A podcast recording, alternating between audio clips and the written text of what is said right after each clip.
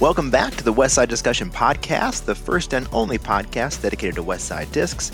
My name is Jay. Thanks for listening. This is episode 15. Today I'm joined again by Seth Gennetten. Last year I ran my first Trilogy Challenge, and Seth was extremely helpful, answering a ton of questions I had as it was the first tournament of any kind I've ever ran. So I asked Seth to come back on to talk about the Trilogy Challenge and give some advice for anyone that was thinking about getting one going. Seth, thank you so much for coming on. How have you been? Hey Jay, uh, good. I've been getting ready, you know, getting ready for the season.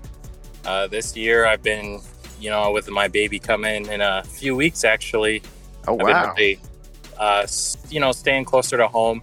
I'm going to be running more tournaments this year than really traveling around. And the Trilogy Challenge is always a good one to do um, that I always look forward to doing. And everyone in my community really seems to like it as well. Yeah, perfect. So let's get right into it then if you don't mind, just for anyone that maybe doesn't know, would you just explain what the Trilogy Challenge is? Yeah. Uh, so the Trilogy Challenge is a tournament in a box, uh, an event that DD puts on that anybody can run. And what I mean by tournament in a box is it just comes with everything that really you're going to need the basics to run a tournament. This one is super easy to do. Um, they call it the trilogy because you get a disc from each one of the companies, Westside, Latitude, and DD, and they decide, you know, between the molds and everything that they're going to do, which ones you get. So um, all players get the same three discs. The weights and colors vary, but the discs themselves are all the same.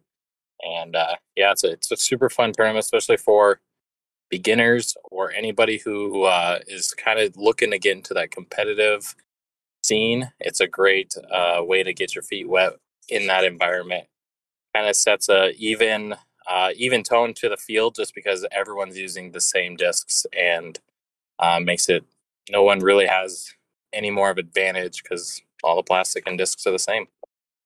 So yeah, so last year when we had it was a lot of fun because even though it might be a disc that you might be familiar with, that mold, it is a unique plastic um, that it's going to be in. Um, and what are the discs for this year? This year we've got the Tursas which that's going to be in the new um, ice plastic.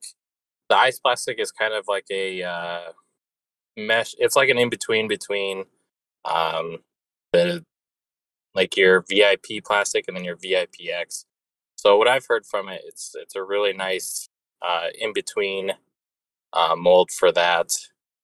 And then you've got the prime burst agent. We all know the prime plastic. It's your kind of your basic plastic, um, just with a burst effect to it. And then you've got your gold saint. I'm thinking that the gold is just a, it's the gold line, but I'm not for mm-hmm. sure. It just says gold, so um, I would assume it's just going to be the gold line that we've always had. It's just a maybe a newer, different gold line plastic. I'm not for sure on that, but it looks those are awesome, awesome discs. You know, really controllable. Um, and like I said, it's not going to be able to. Uh, no one person is really going to have a significant advantage because these are going to be some more understable discs. So someone like myself, you're really going to have to power down and really you have to learn the disc as well. You know, it's not going to be, I'm just, I'm not going to be able to just grab it and throw it full blast. Otherwise, it's going to turn into a roller. So it's kind of right. nice because it really makes you as a pro player think, and then it might be even more comfortable and easier for someone who's just learning. They might be able to throw this thing just right out of the box. Yeah, I you know this is West Side uh, discussion. I've been I do love the Tursas. I've added that to my bag uh, this year, so I'm excited about getting that one. Uh, but yeah, uh, last year, you know, we when I got the discs when I ran it, people were like, "Hey, can I you know can I get the discs and try them out?" And I was like, "No, it's you know even playing field. You can come early yep. to sign up. You know, if you want to get some practice in before. Um, but yeah, you're just learning those discs during that during that tournament. So it makes it a lot of fun. Yeah. So if someone is is thinking about running one, how much realistically, how much experience do you think they would need um, to be successful in running the trilogy challenge? I think even if you have just the basic knowledge, if you've ever ran just a league before or even anything like that, just something basic, it's it's one of the easiest tournaments I ever have to do. Um, I could literally get the discs I can show up and have it all ready to go in, you know, 15, 20 minutes. You can have everything laid out. Um, like I said, everything comes with it. You get your discs. You get the players' prizes. You get uh, whatever else additional. You know, they throw in towel, um, and then they put provide scorecards for you as well. So that's even taken care of if you don't have, you know, if you're doing a different layout maybe than your UDisc local UDisc has on there, or um, you just don't want to use UDisc, then they have scorecards they usually send with you as well. So it's all super easy. Um, the biggest thing is making sure you know if you're going to do uh, different rounds, maybe just keep score, have a notepad, and uh, just track everything down. And yeah, it's it's easy. It's one of the easiest tournaments that I've ever had to do. Okay.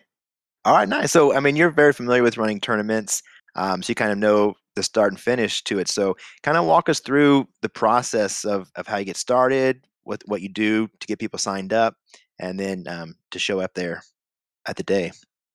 Yeah. Um, so when I when I get it going, it's really easy. Scott Reek, um, he does a lot of these. He is the kind of the brain behind all these tournament in the boxes. So he really covers everything. Um, if you go to trilogychallenge.com, it's got where to register, your TD information. When you register your event, he sends you an email. It then has links to your purchase of your players packs. Eh, they even have a template that you can use on disc golf scene. So everything's really broken down for you. So I always use the template.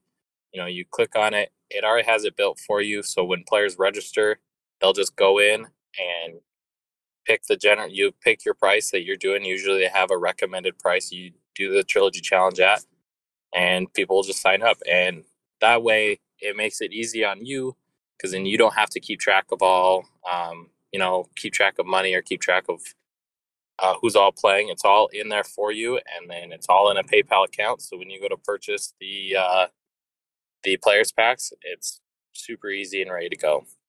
So i i always do a disc golf scene you know you promote it. They have custom template banners you can fill out super easy. Throw it up and people can go to your you know go to the disc golf scene and sign up.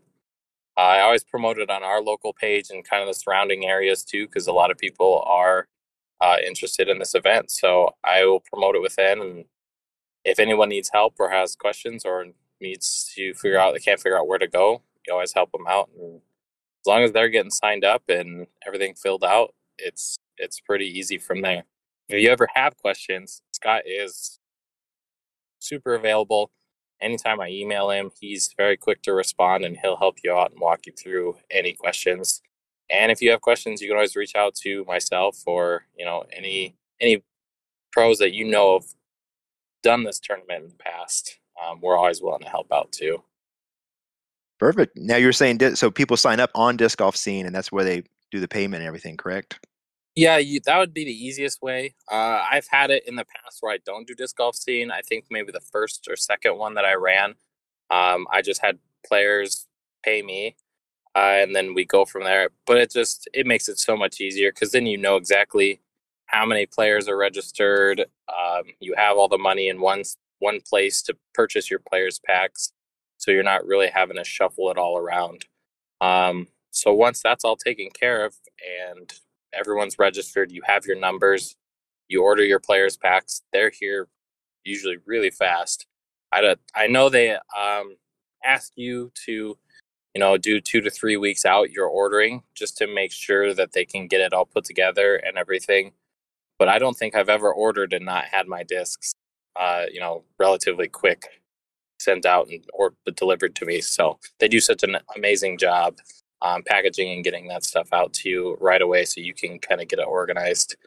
And then I, you know, I separate them out when I get to the course. I'll lay them all out by the three disc stacks, so people can kind of filter through and choose. And like I, like you said, I'll go early, so if anyone wants to try and test them out a little bit, and they pick that pick out their discs, we do a little players meeting, just go over what we're doing, super casual, and usually play one to two rounds and hand out the trophies at the end. Yeah, I used uh, disc golf scene last year. It was pretty easy. I was a little nervous uh, when I signed up because I thought I had to buy the players pack up front, and then when people signed up, I would get you know reimbursed. And I went to a couple friends, asked them to go in with me, and then I was pleasantly surprised when like, oh, sign up on disc golf scene. That money goes in the PayPal account, and I just use that to buy the players pack. So that was super easy. Yeah, that's a that's a, one of the best features. It's uh, you know it's almost like a pre-order type deal right. where you're not having to put out you know a huge amount of money for these players packs. You can literally wait, and that's why it's nice to have that you know that buffer, that two week buffer, whatever, so people players can get signed up and then you can always order extra in case you have you know those late sign-ons but yeah i really like that feature where players can sign up on disc golf scene and i don't have to keep track of it or worry about paying for you know 25 to 50 players packs out of my own pocket yeah, and, one thing you mentioned ordering, you know, uh, more player packs later if you need them. I actually went ahead and bought extras to begin with. I did have some left over, but they were pretty easy to sell, sell afterwards uh, to help even raise even more money.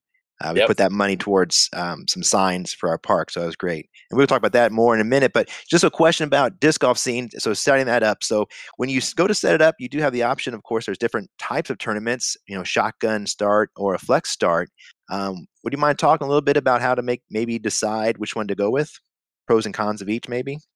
Yeah. So the shotgun start, uh, most people are familiar with. It's everybody gets there at one time, and the start time is all at one time.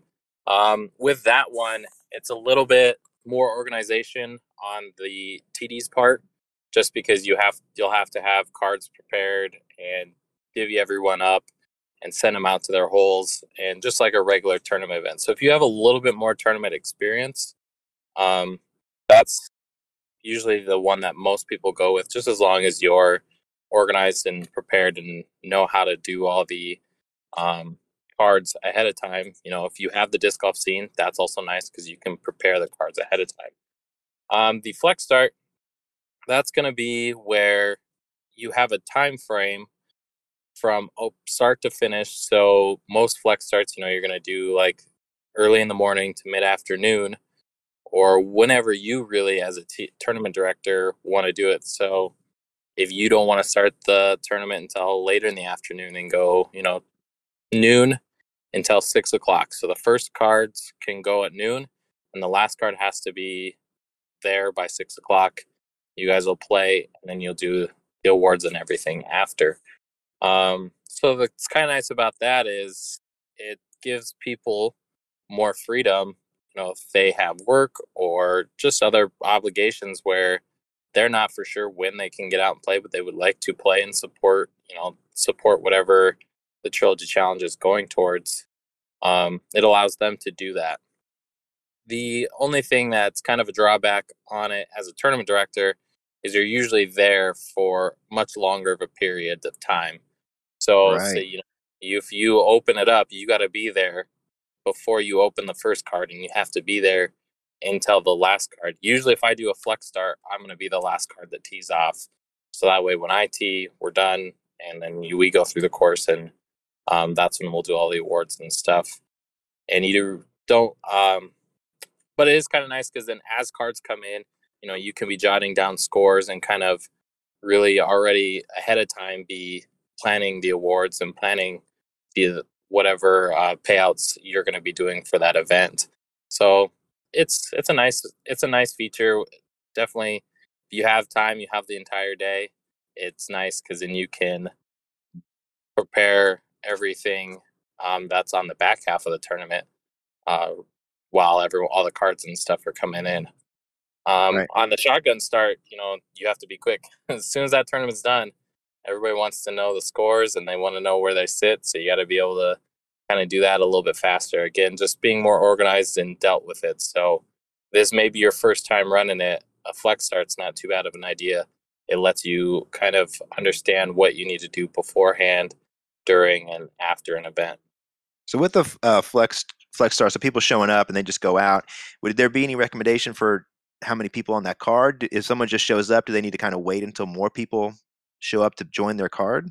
Yep, I usually like to do. I mean, if you have, I always do at least two, but I always try to get to see if people, you know, will come around. You know, usually they come in groups with their friends, so you'll do two to four, just like a regular four, like a regular okay. card. But if it's you know you got two guys that have been sitting there for already 15 20 minutes and nobody's coming um, at least those two could go out and that would be fine because as long as you have two people, you know, keep each other honest with the rules and everything that you're doing.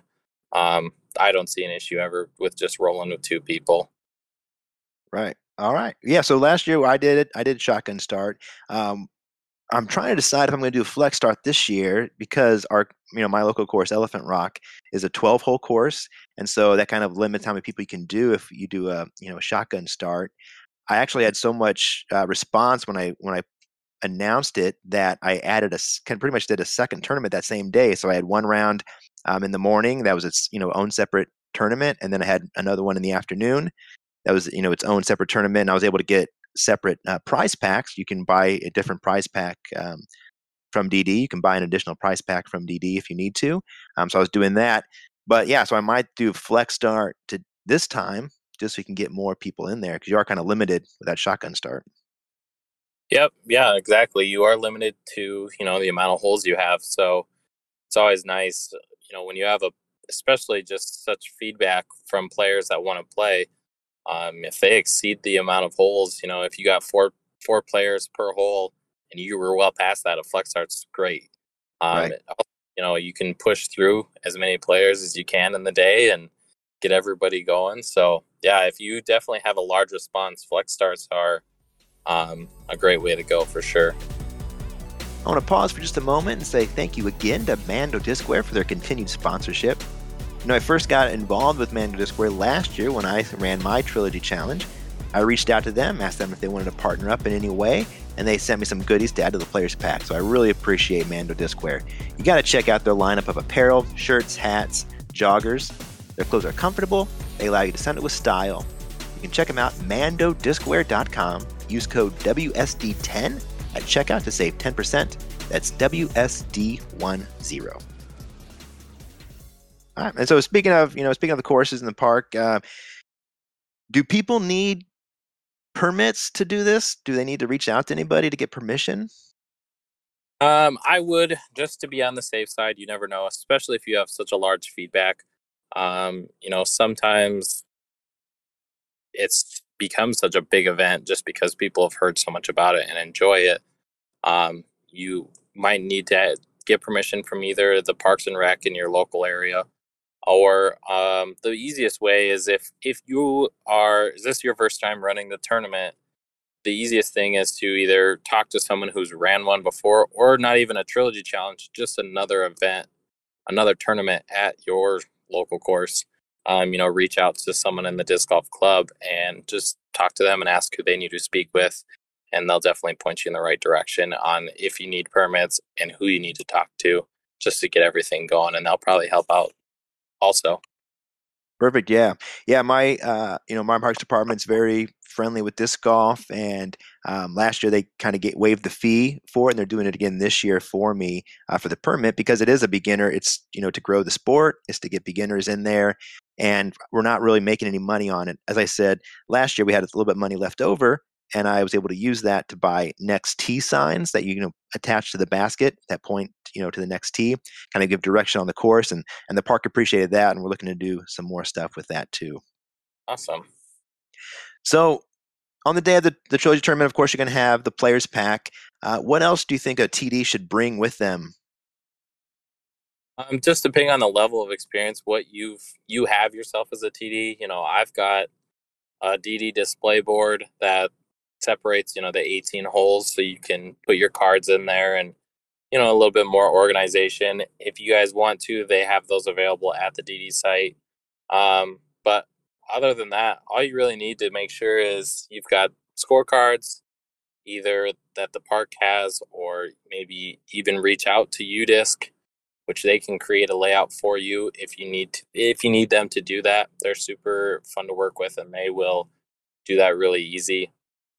And I really just bring a notebook and a pencil or pen just because I like to write things down, but or a computer just to jot down scores. It makes it so much easier at the end of the day um, when you're deciding, you know, looking at who won and how much money each person's going to get or for um, the DD players packs, voucher cards.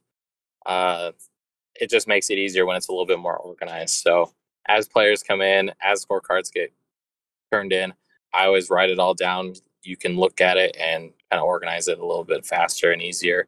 So, like I said, with this tournament, it's really easy, and you really don't need much to to run it and be successful with it. Yeah. So last year I, I learned a lesson, um, you know, because I'm used to the course and, and I know what it was, but I got some feedback from some players because there's no restrooms at our course. And even though there was a short, you know, the, the round isn't that long, um, this year, I'm, what I'm going to do is rent, rent some porta potties uh, to have out there. So that's something to think about too. Um, if you're going to be running one and maybe there's not facilities at your course, adding something like that will really help the players. Yeah, for sure. We uh, we're kind of in the same area when we run our bigger events throughout the year. Um, we've got one at the very beginning of the course. I always get a few extras out in the uh, out in the open. That way, you know, players will have some access to facilities out later on during their round. Uh, something else we've I've come encountered with is out of my course is not very good for cell cell phone reception. So if you're trying to load UDisc or load PDGA live scoring, get that going.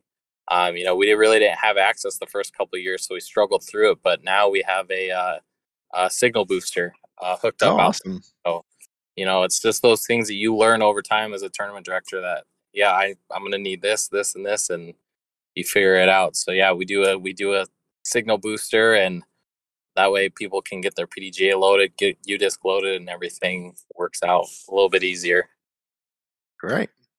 Yeah, one last uh, suggestion I, I would give for anyone. I last year I reached out. Um, our local Play It Again Sports is very friendly with our disc golf club, and he actually added some extra uh, gift cards to the prize packs. And he came out, set up a tent, you know, with some discs and things as well, just to kind of have that presence. Uh, so that was pretty cool. So something to consider as well if, uh, if you have any local businesses that you want to kind of get involved, uh, just make it a, a, community event. Yeah, for sure. Yeah, we have. Um, so what we did that uh, one year was we had our we have a local business that usually does pizza, um, but they also have a mobile hot dog cart. So they've been one of the guys we always reach out to for lunchtime breaks um, for all of our events to bring out their hot dog cart and have you know, something like that, lunch available. If you're going to do multiple rounds, people can get a quick bite to eat and you guys keep playing. Awesome. That sounds great. All right. Well, Seth, I want to thank you again. As I said last year, you you were a tremendous help to me. So I, you know, again, I want to uh, thank you for that. It was very appreciative, and thanks again for coming back on. Was there any other tips or anything you wanted to mention that we didn't go over yet? Um, not that I can think of. Uh, like I said, if you guys ever have any questions, anybody's looking to run this event, I'm more than happy if you guys reach out to me. Um, I'm always available. You can look me up on Facebook, uh, Seth G E N N E T T E N, or on my Instagram, SethG605. Um, either or, reach out. I'll help you. If not, reach out on the Trilogy email, trilogy.com email. You can reach out to them and Scott Reek or any way that's helping him in those uh, in that area will have all the answers for any of the questions you guys can come up with. So they do a great job. All right. Well, thank you again. And thank you so much for listening. This is the West Side Discussion Podcast. I want to thank Seth for coming back on. Again, I'll have the link to register for the Trilogy Challenge and all of Seth's info in the show notes. Thank you again to Mando Discware. The theme song is What Would You Be Like by Akira the Don. We'll continue the discussion next time.